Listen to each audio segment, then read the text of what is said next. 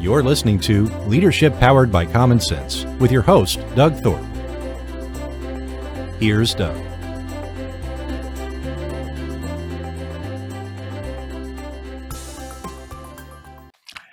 Hello again, everyone. This is Doug Thorpe, and you're listening to Leadership Powered by Common Sense. It's a pleasure to be back with you in this episode. I've got a guest today who's going to help us explore some ideas about helping those first time managers that might be in your organization. Uh, or if you're one, if, if, if that describes you, this show will be a, a big help to you. Her name is Ramona Shaw. Ramona, welcome to the show. Thanks for having me, Doug. Excited to be here. Yeah, uh, it is a tradition on this show. I always ask my guests to kind of give a little bit of backstory about their journey to get to where you are, and and more importantly, what inspires you to do what you do for other people.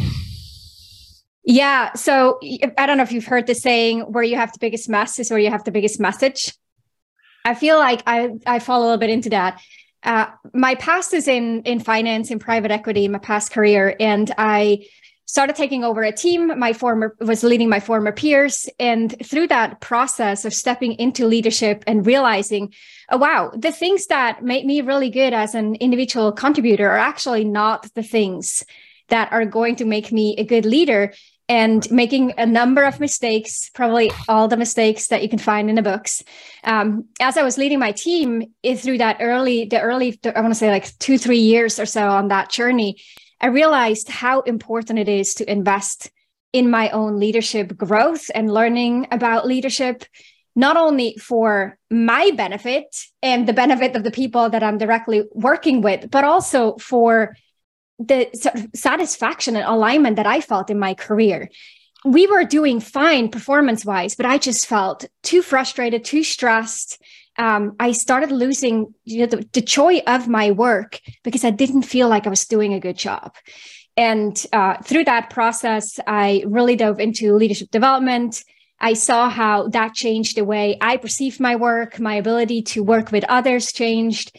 And um, I was fascinated by, by the, the topic, started helping other new managers go through that journey through my own uh, growth curve and, and learning experiences.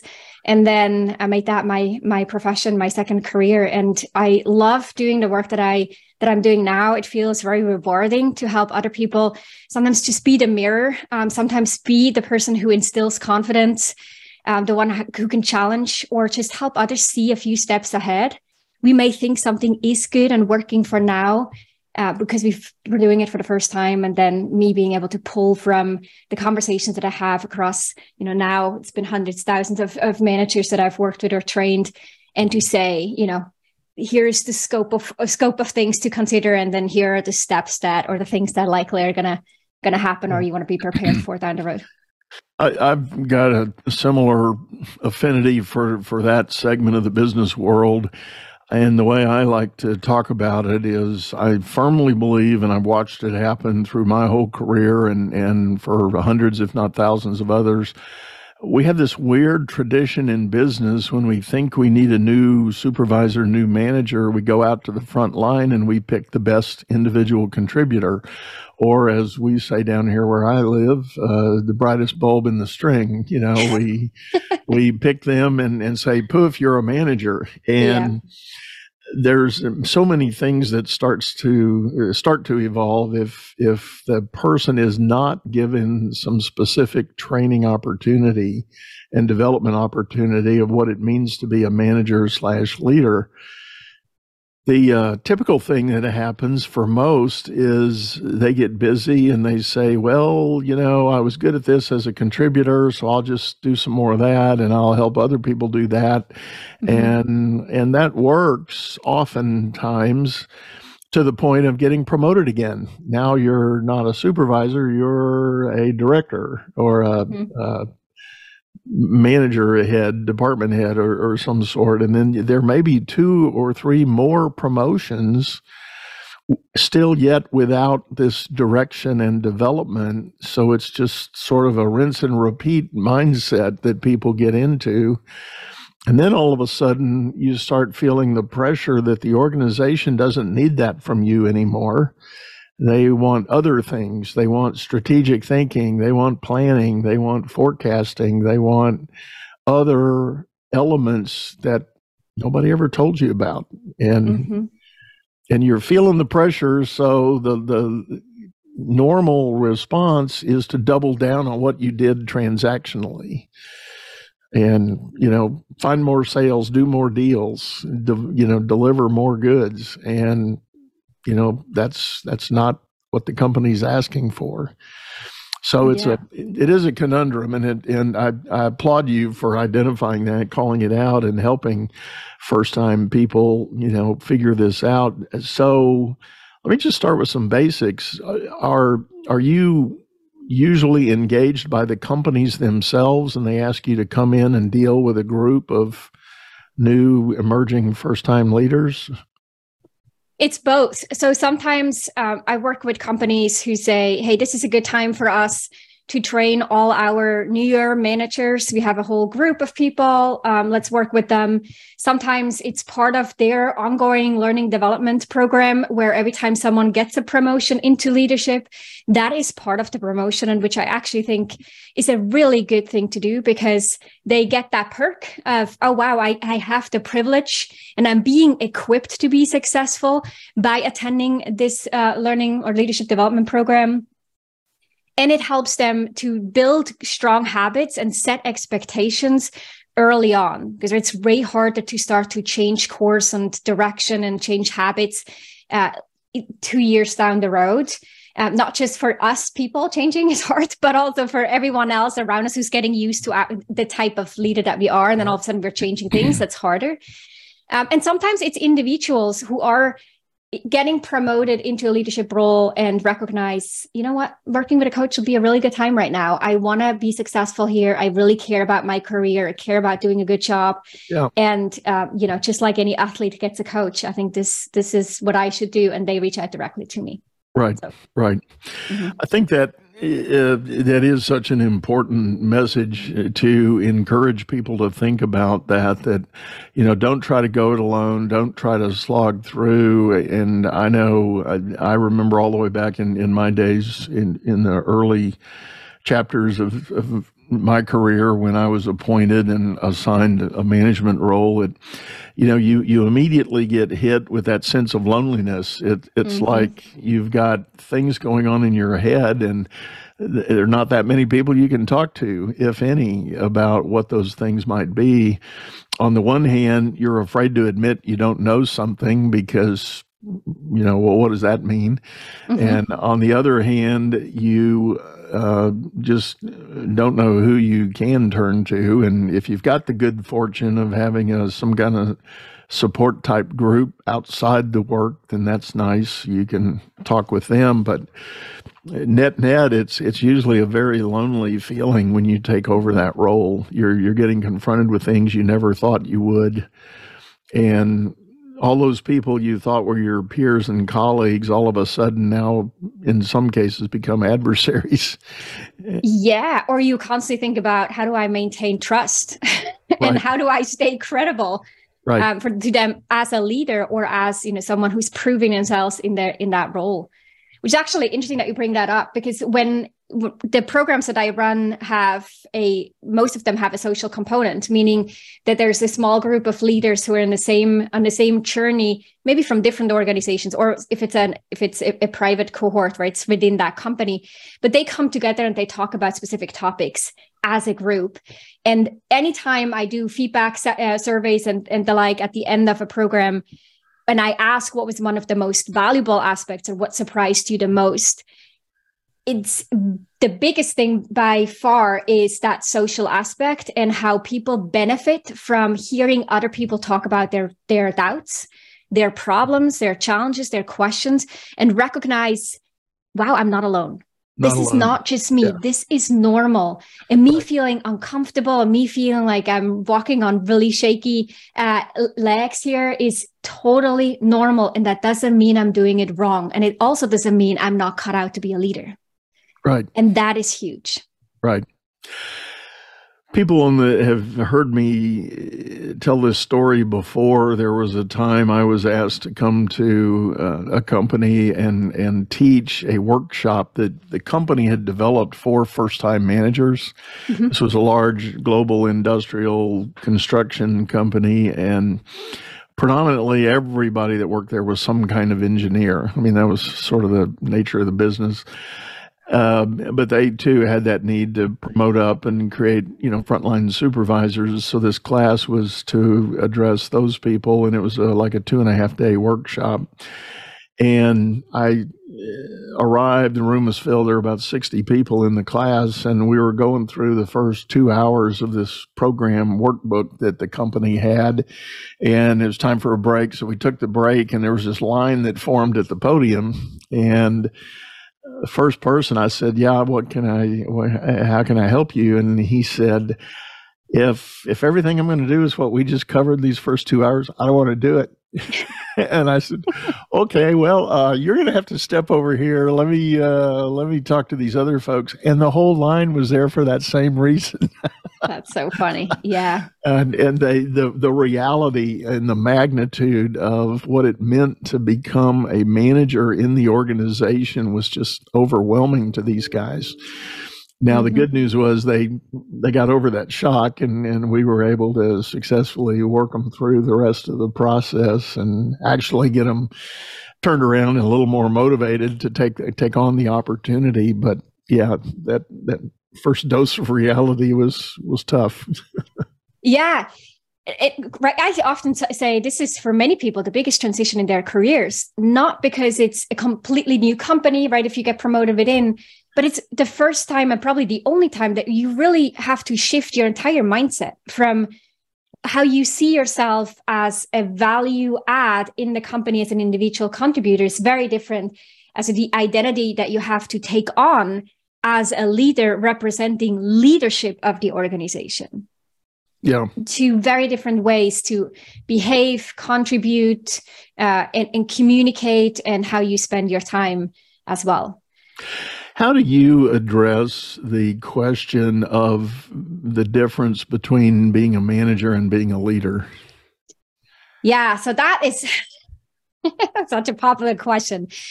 I think uh, you know sometimes I'm, I'm fairly practical in my approach and i think sometimes we're spending a lot of time trying to differentiate uh, or, or define what does leadership mean versus what does managing what does management mean and these days, where it's a lot less of this control and command, uh, a lot less about coordinating or leading or managing someone's time, right? Where we used to say clock in, clock out, attendance rates, who is doing here, who is doing which shift, and the like. Now it's about managing tasks or managing by performance. And all that would actually fall, if we go by the books, into the fall into that category of leadership and not the management part. Um, but anytime I speak to leaders in the out in the real world, the things that they talk about or my own experiences of leading, we're constantly chuckling the two. Like sometimes we, by definition, are doing more leadership. Sometimes we're more of a management role. I've yet to see as someone who's actually you know only a leader or only a manager or can distinctly say what i'm doing now is only related to managing a task yeah. and not managing the, the people because we're such a human centered um, workforce these days and that's what's expected of leadership but also expected from employees yeah Usually, when I engage a new client and we go into the coaching work, I'll ask that question. I used to ask the question, Do you think there's a difference between management and leadership? And I've mm-hmm. come to where I don't even start there because everybody has learned one way or another that the, the answer to that question is yes, there is a difference. Mm-hmm. So that's wasted time talking about that. So I just go straight into how do you look at the difference between management and leadership? And we begin the dialogue. And then inevitably a client will ask me, well, Doug, how do you look at it? And mm-hmm. I borrow a phrase from a, a good friend who is a fellow coach. Uh, he's actually happens to be in the Houston area where I am. He wrote a book about super performing CEOs, and he did a really amazing study and deep dive into about two dozen really high performing CEOs, and he was asking them that question management, leadership. And what it all came down to is this one phrase management is about process, leadership is about people. Mm-hmm. And when I heard that the first time, I immediately went to my own experience in business and I realized, yeah, that's true. I have known people that are arguably good managers mm-hmm. because they ran a good process. They they hit the budget, they you know hit the deadlines, got the throughput, everything was clicking, but they were terrible people people. you know they they it, their stories often had collateral damage of high turnover rates. Uh, yeah. Team morale was not solid. There were a lot of gaps on the people side of things. But um, when someone steps up and asserts as a true leader, then they address a lot of those people conditions. And uh, you said a moment ago, and I totally agree with you. In fact, recently wrote an article about it. I think command and control should be dead. Mm-hmm. And um, now there are certainly exceptions for command and control to be a viable methodology of leadership, but those are unique and far between. Mm-hmm. But to run a normal business environment, uh, I think anybody that was groomed in the command and control tradition needs to rethink what you what you believe about leadership. Yeah, and I think that's going to be predominantly more important, especially as we're you know seeing more generations in the workforce than ever before, and so more leaders will have to manage across these different generations, and that's something that often comes up with managers, uh, usually not the new managers, but more mid-level leaders who say, you know, I, I'm really good with these kind of people or with the people who have a similar philosophy of of work or work ethic. Um, and now I have to lead people who are very different from or see work very differently than I do. And how do I motivate them? How do I engage them? What I used to do and what used to work the last 10, 15 years seems to not work with them. And I'm confused. right. right yeah. Yeah and that just means yeah beautiful like another growth step. Uh, there's nothing wrong with that. It just means like recognize yeah that doesn't work here. Uh, it's all as a leader it's all about adapting right? You're constantly right. adapting to the situation and adapting to the people you inter- interact with and this is just another in, step in that in that same vein, let me flip the script a little bit. I've mm-hmm. I've had clients recently who are in that mode of they're the younger up and coming leaders in a company and they're struggling with being able to manage the older generations that are a, that uh, not a, they're above them age wise but not above them organizationally. They're mm-hmm. they're long tenured employees but they're part of the team and uh, in in one case, I can think of the feedback that my person is getting is that well, you're too young, you don't know what you're doing, and you know. So, how do you typically tell people they ought to try to address that? You know, one of it is to not take it personally because that will the moment we start to think well i'm this person is disrespecting me then we probably actually make the situation worse if we somehow feel that we need to be defensive or prove ourselves overly prove ourselves and be overly invested just to recognize that's their standpoint. That's how they see it. Uh, that doesn't necessarily negate what i what i'm doing or what i'm here to do. And then the second part is if you look at yourself as a product um, in a way that you're um, so hang in there with me. As i'm productizing humans. But if you look at the value that you create in the organization as if you were a product that the or other people are looking to the value, like looking for the, the value of that product, how are you now engaging in that new group, that new peer group, which is potentially even your primary team, and then the team that you lead, maybe your secondary team, but it's definitely another team that you're part of. How do I become valuable to that team? And maybe it's exactly the diversity that you bring into that team that allows you to create unique value that others can't you may be able to see things or question things or support things or um, you know bring bring risks to attention to people's attention bring opportunities to to the discussion uh, and but it takes some intentionality. It takes a moment to sit back and think yes how do i show up? How do i add value? How do I engage with these people so that I'm uh, being heard or I even adapt a little bit to the language that they speak. If for them, you know, timeliness and being prepared is really important, or following protocol or processes is really important. You know, don't be too authentic in that moment. Um, this is the moment right. they're like, okay, I'm going to honor that. I'm going to show up on time, well prepared, because that will make me be able to form a stronger relationship and work with them better because I'm adapting my style to better meet them where they're at. I agree with you. I, I, think step one is not get combative in that situation. Don't go on the defensive and don't launch a counteroffensive, but rather see if there's a common ground that you can get to where that you know elder more seasoned person is uh, you express value to them mm-hmm. that the fact that you're counting on them for certain things and and yes you know you are well aware of their experience and, and their background and you would like to you know engage them to be part of the bigger picture that you're trying to build and um, it, it I think it really is a, a, challenge to avoid, you know, being defensive or, or let it take it all personal because that's uh, it's kind of the beginning of the end if if you go that way. Mm-hmm. Yeah, they know exactly. they got to you if if you show that. Yeah, and that in fact is often the thing that you know distra- de- deducts from the credibility. Um, when we're looking at leaders, when senior leaders look at the, the sort of the newly groomed leaders in an organization, they're not assessing them by how well they do when things run smoothly, right? If they have a high performing team, everyone's super engaged, you know, their projects are on time, all that, that's great. You know, it's good signals, not not you know, neglecting that. But really, what boils down to is what will happen? What will this leader do when they get angry or frustrated? When someone on their team quits out of the blue?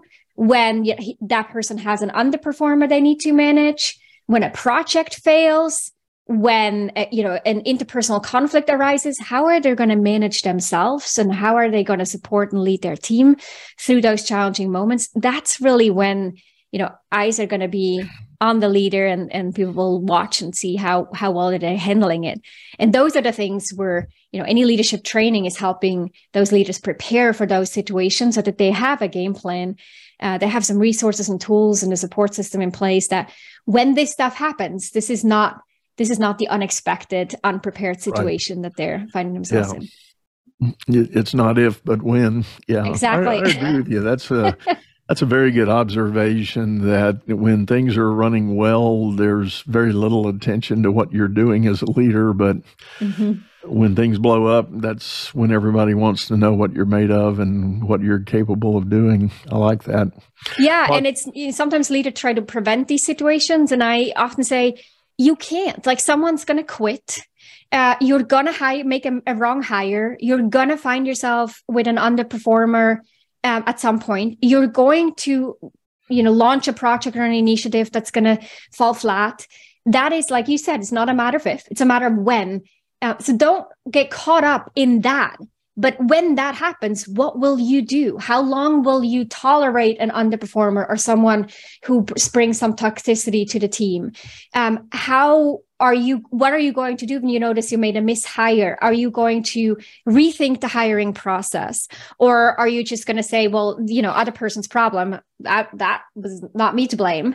Um, what will you do? And that th- that's really what the gold lies it, it reminds me way back once upon a time when I was a young officer in the Army just getting started. I had a senior officer that took me to the side and said, uh, he said, Thorpe, I got a thing for you. He said, You know, the Army doesn't expect much out of lieutenants. So I'm going to advise you to just work really hard, do a good job, keep your nose clean, keep everything working right.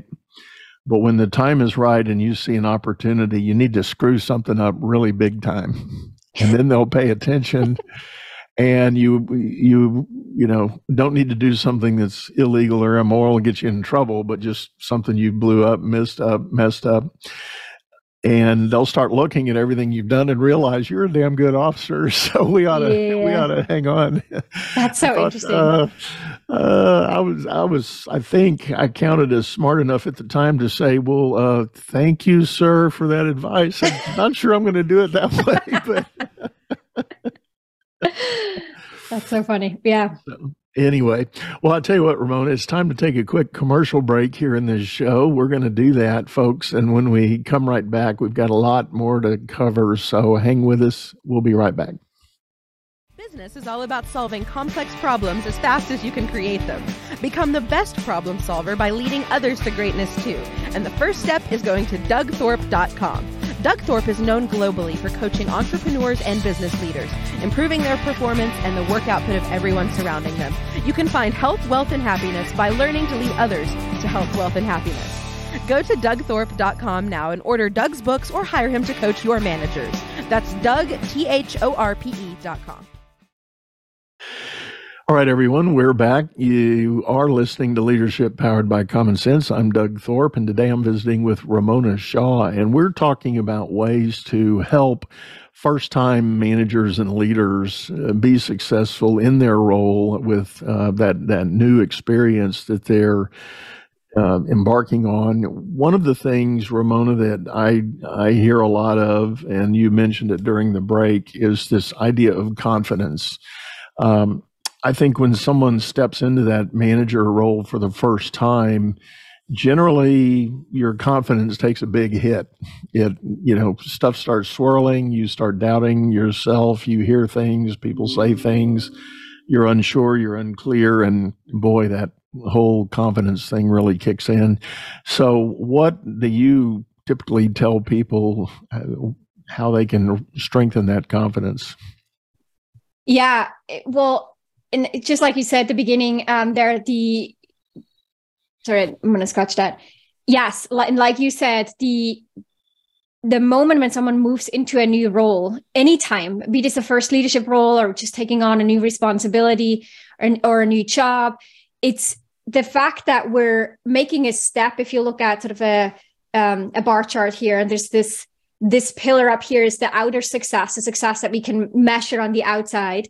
And this is our inner self worth. Whenever we do a job for a while, we start to feel really good about, you know, we think usually we're at, we're doing a good job. We can do this. We get positive feedback. So the outer success, our job role or our title matches how we feel about ourselves in this role. But then we take on a new job and then natural there's a gap in between that level of self-worth here that we had job related and that new outer success or that new title that we got. And this gap is where oftentimes the imposter syndrome or the self doubt starts to kick in very naturally. So the first thing is that I want to say is any t- anyone who feels you know out of their out of their spot that feels a little bit out of their comfort zone that this is normal. This is part of the journey. It just means you're growing and you're expanding. And like I said earlier uh, before the break, it doesn't mean um, it doesn't mean that you're not doing it right. It just means you're new. You're new to something, you're growing and you're learning. And then when uh, as you're going through this and you're starting to practice certain things or you you get better and you expose yourself to new and uncomfortable situations, you'll naturally get more confident because you're getting more competent along the way. But the thing that puts that spiral or that ball gets that ball rolling, that competence confidence ball, the more competent we are, the more confident. The thing that gets that rolling is courage. And we need to put courage into play in order to to act and that's the thing to really work on. Courage comes up when we look at uh, fear um, and we consider or we take a step back and we realize you know, I want to do some something or I want to say something or I think I should maybe make a decision here, but I worry about it being the right thing or I worry about uh, not making other people happy or someone else being upset with me. And so I'm holding back any of those moments. It's really important to ground yourself in your leadership philosophy, in your values and your principles, and then act in a way that's in alignment with who you are, not what your fear tells you, but who you are and who you want to be as a leader. And in order so in order to overcome um, the imposter syndrome or self-doubt my first tip is always ground yourself. What are your values? What are your principles? Who do you want to be as a leader? And then and embrace the discomfort but make decisions and act that's in alignment with those principles and your leadership yeah. philosophy I, I, like that. I, I, like that dynamic you described about the confidence, competence, and courage. Um, one of the things that comes to my mind in, in terms of how do you trigger and activate that courage part, it's one thing to sit at home and think about what it means to be courageous in your new job, but it's another to put something into action. And one tool that I've advised people to do in those new roles is get really busy and develop for yourself and for your team a hundred day plan. Mm, Start thinking really about yep. what can I really accomplish in my first hundred days, and then make it evergreen. You know, keep rolling it over as time advances. And I was talking with uh, a client a couple of years ago who, in the middle of our coaching, had the opportunity to apply for a VP job in his company and he would have been the if, if, selected he would have been the youngest vp in the whole company. Mm-hmm. so there was a lot of anxiety about going forward. And we talked about this 100 day plan idea.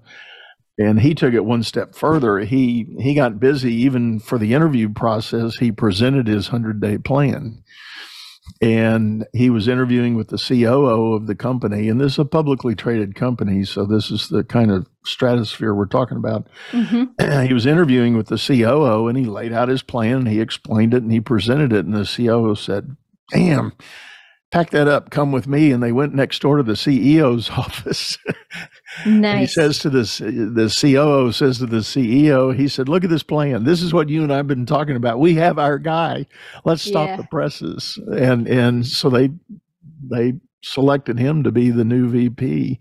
Oh, that's amazing. And, and he, yeah. you know, he was able to then, you know, implement that plan. And were there holes in the plan? Sure. You know, there was yeah. a lot of stuff he didn't know about the scope of what he had before him, but he knew enough about the department and the company and the strategies and the values that he could he could talk smartly about a plan and coincidentally that's apparently what the COO and CEO had already been visioning for where they wanted to go and here he was ready to do it. So sweet. Yeah.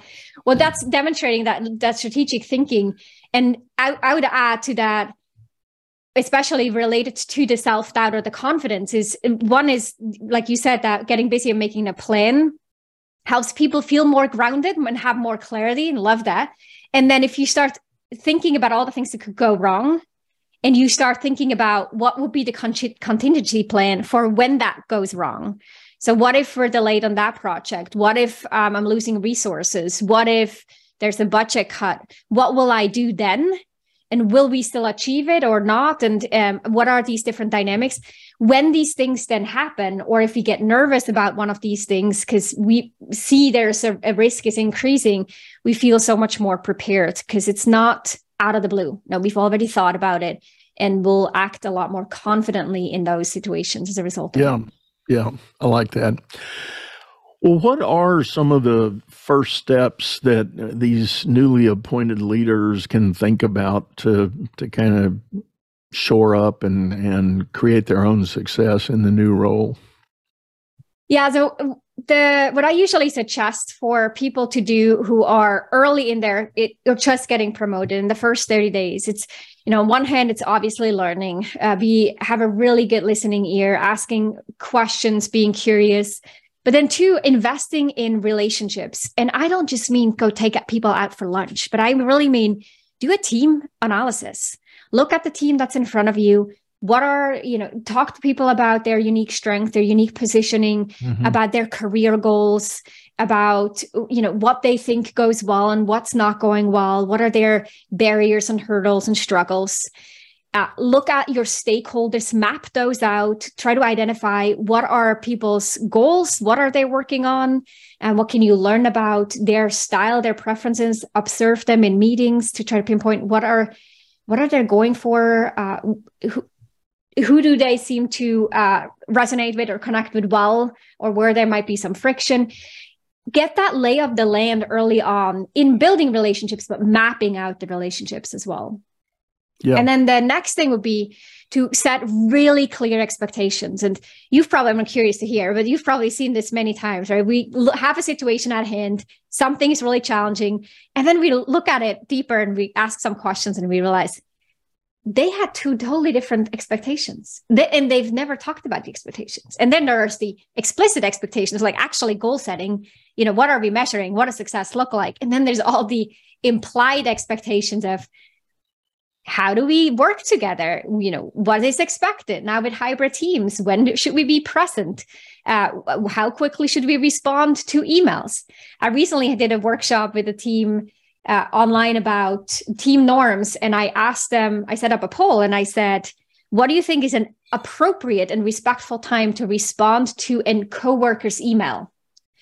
And you know you it was just jaw dropping for people to see that some people thought it was two hours and others thought it was two days others thought it was two days.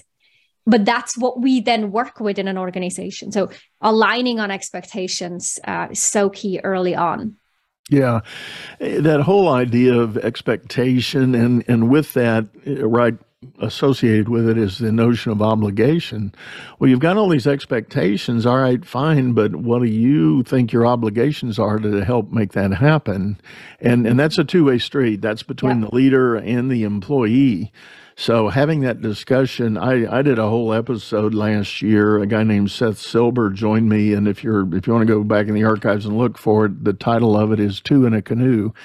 Uh, it's a it was a great discussion about this expectation obligation dynamic, and in one form it's it's kind of contract 101 if you want to think about writing contracts mm-hmm. because both parties come to the table with expectations but part of what you put into the contract is obligations all right to achieve the expectations what are you going to obligate yourself to do and it goes both ways. Again, both parties line that up. And it's a perfect word picture for what leaders need to be doing with their people.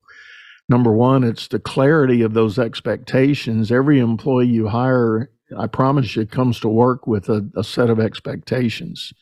I want to grow. I want to learn. I want to get promoted. I need to make more money, whatever. And, and it's combinations of all of those things.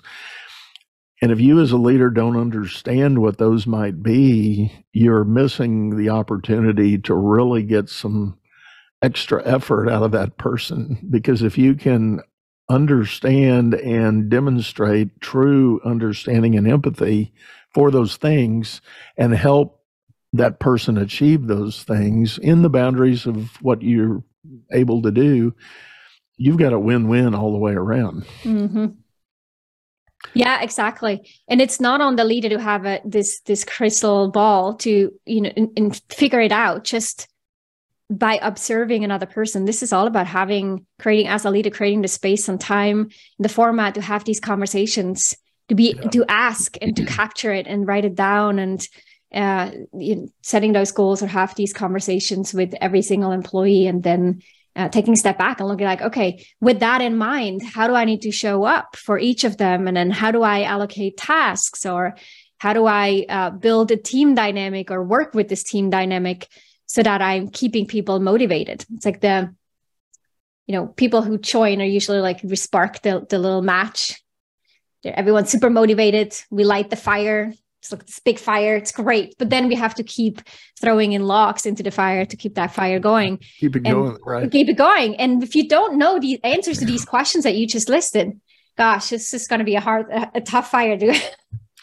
well, and, and, and we we could probably do a whole other episode, you and I, and, and I may make myself a note to, to talk about that down the road. But I know you do a lot of work in the whole idea of building trust at work, as do I. And, uh, you know, one of the cornerstone or foundational premises of my work for trust is the idea of being able to ask and answer questions. Mm-hmm. And I use the very simple analogy when when we are growing up and we start getting interested in dating other people when you go through that dating process, what are you doing? You're trying to build trust. And how do you do it? You you fundamentally ask a bunch of questions. Mm-hmm. You know, and it starts with little things like what's your favorite color? What kind of food do you like to eat? What do you, where do you like to go? What kind of music do you like to listen to? And, and you start building and then you get into the deeper life questions.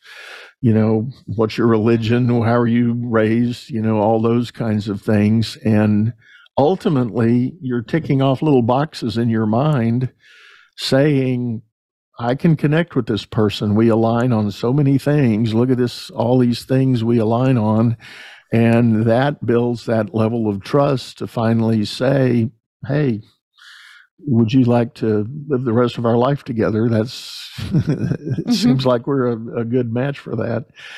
And as corny as that may sound to some, that's essentially what the relationship is with the employer employee. You you need to have that kind of trust and understanding, but the only way you're going to get there is going through that series of questioning. Yeah, yeah, and and I think sometimes where leaders struggle, and naturally, I totally understand that too. Is the is that we think we're because we're representing the organization in a way is that well anything that we talk about here in terms of career and what they need and how I can support them needs to fit within that box of the organization. And I think this is where you know one of the things we have to shed that thought we have to or that belief we have to let go of because in that control and command era that we've talked about earlier that kind of worked right? It had to be within that box of the organization. But when it becomes uh, more people focused and uh, human centered then it's not about that organization. It is about the relationship and when it's not transactional but it's relationship based then that goes beyond the organization so I may have someone who says, maybe have someone on my team who says, I actually am really interested in becoming a better writer. And so I would say, you know, that's not part of what we do here, uh, but how can I support you? What do you need in order to pursue that interest? And then when you do, you know, if, where do you see a way that that skill could actually be leveraged in the organization. Would you like to you know support our pr department on some of the writings that they do? Uh, would you like to observe them or shadow them? Now we're finding an overlap between their personal interests as well as the organizational interests and and uh, or goals and that is that is golden. Uh, or right. someone says i want to in the future become a director or a vp at a publicly traded company, we may not be the per, the, the company that is gets is the, the right path for them, but we can then pinpoint. Great, if that is your career goal, how can I support you? And we make this engagement here part of your next. It is one next step or the next few steps on the way there. But I am in for your success to get all the way there you know i'm not just interested in you performing for me today i'm building a relationship and and i want you to trust me that i have your longer term success uh, you know a top of mind and i'm interested in in helping you get there yeah. as much as i can within that role and within within that um, time frame well, Ramona, one one last area I want to ask you about is the change in the current work environment. You've alluded to a couple of things as we've talked here today, but just asking you specifically for all the time you've been doing what you're doing and pre-pandemic, post-pandemic, virtual work, return to work, all of that stuff that's going on in in the real world today what other things do you see shifting and changing in the way people are coming to work, expecting to work, that drive what a leader needs to be doing? Ah, such a good question. I think there is definitely an aspect of maybe something I've changed my mind on too um, over the last few years. That aspect of personal relationships that I think in a time where we had a lot more social connections just by you know being in the office and being around people or going to meeting friends up for lunch because we're all working in the city or having happy hours and the like. I think with the the the fact that we have and we work more globally or just spread out and have remote employees and so forth or some of us working from home uh, the fact that we're looking for more flexibility and we're not all working exactly at the same time or at the same days. I think that uh, creates an increased need for people to feel more uh, or have stronger relationships in the workplace with the people that they work with. And I, I used to think that actually personal relationships could get in the way of of you know uh, having an effective team or or leading well. I still think having personal relationships is really tricky. I just see this I, and i see the ugly side of that. Choose too much to let that go but i do think that that's something that we have to really um, pay attention to. The social connections and social relationships that people form in the workplace are important. And what can we do through you know offsites or events or team building sessions? How can we foster trust in in the team even if we're not in the same location? I think that's something that's going to be really important and managers need to pay attention to that going forward yeah, I agree with you. I think the jury's still out on exactly what the bottom line is going to look like. Um, but you've you've captured all the critical issues that I think everybody is is dealing with out there. There are still company owners, executives that are struggling with how to declare their desire for return to work. Um, I had a recruiter on the show a couple of months ago, and he said when client companies come to him and say, We're looking for Monday through Friday, eight to five, you know, back in the office. He, as a recruiter, says, I don't do that.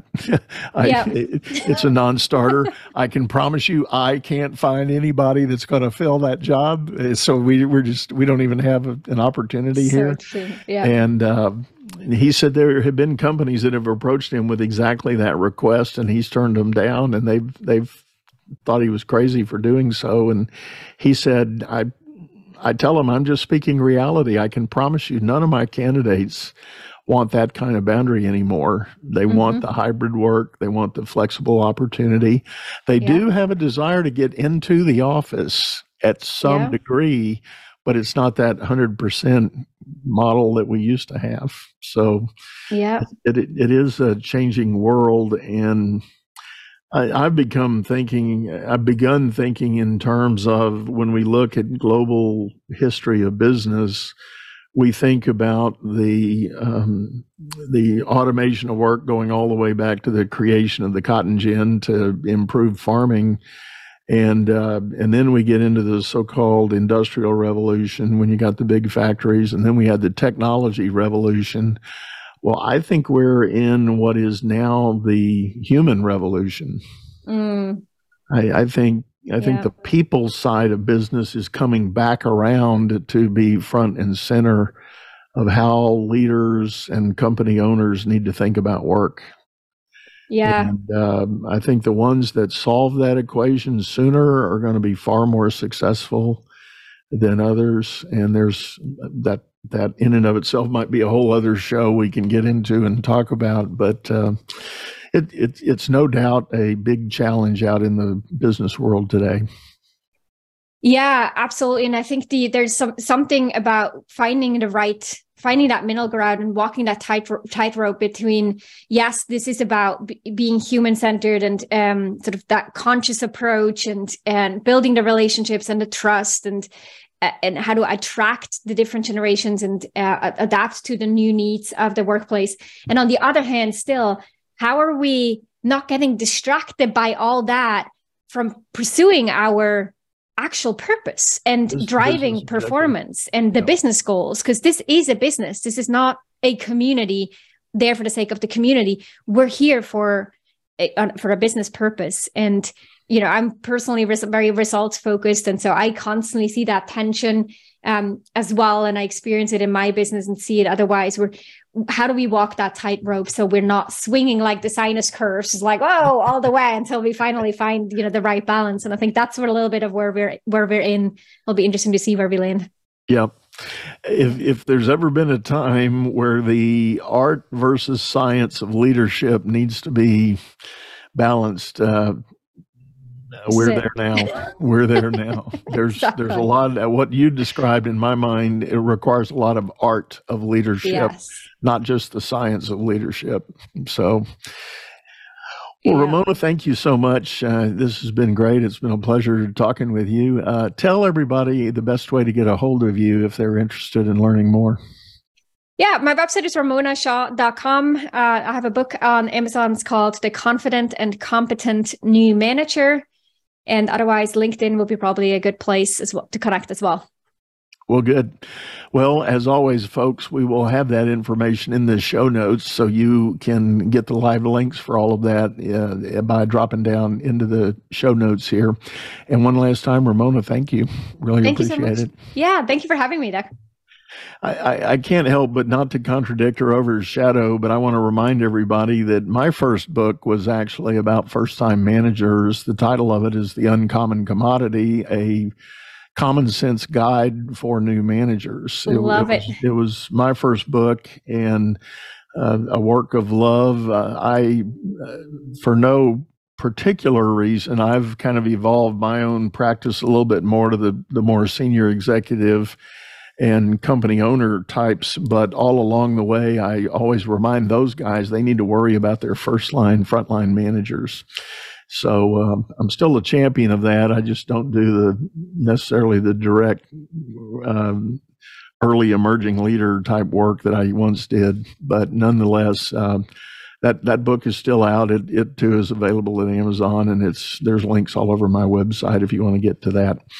But one last um, moment of thought, uh, I want to remind everybody if you're listening on your favorite streaming service, we do have a video version of this over on YouTube, channel by the same name, Leadership Powered by Common Sense. Hop over there, check us out. And for now, we're going to say goodbye. Thank you for listening in. I hope to see you again real soon. You've been listening to Leadership Powered by Common Sense, hosted by Doug Thorpe. If you would like to know more about the coaching and advisory services he provides, visit dougthorpe.com.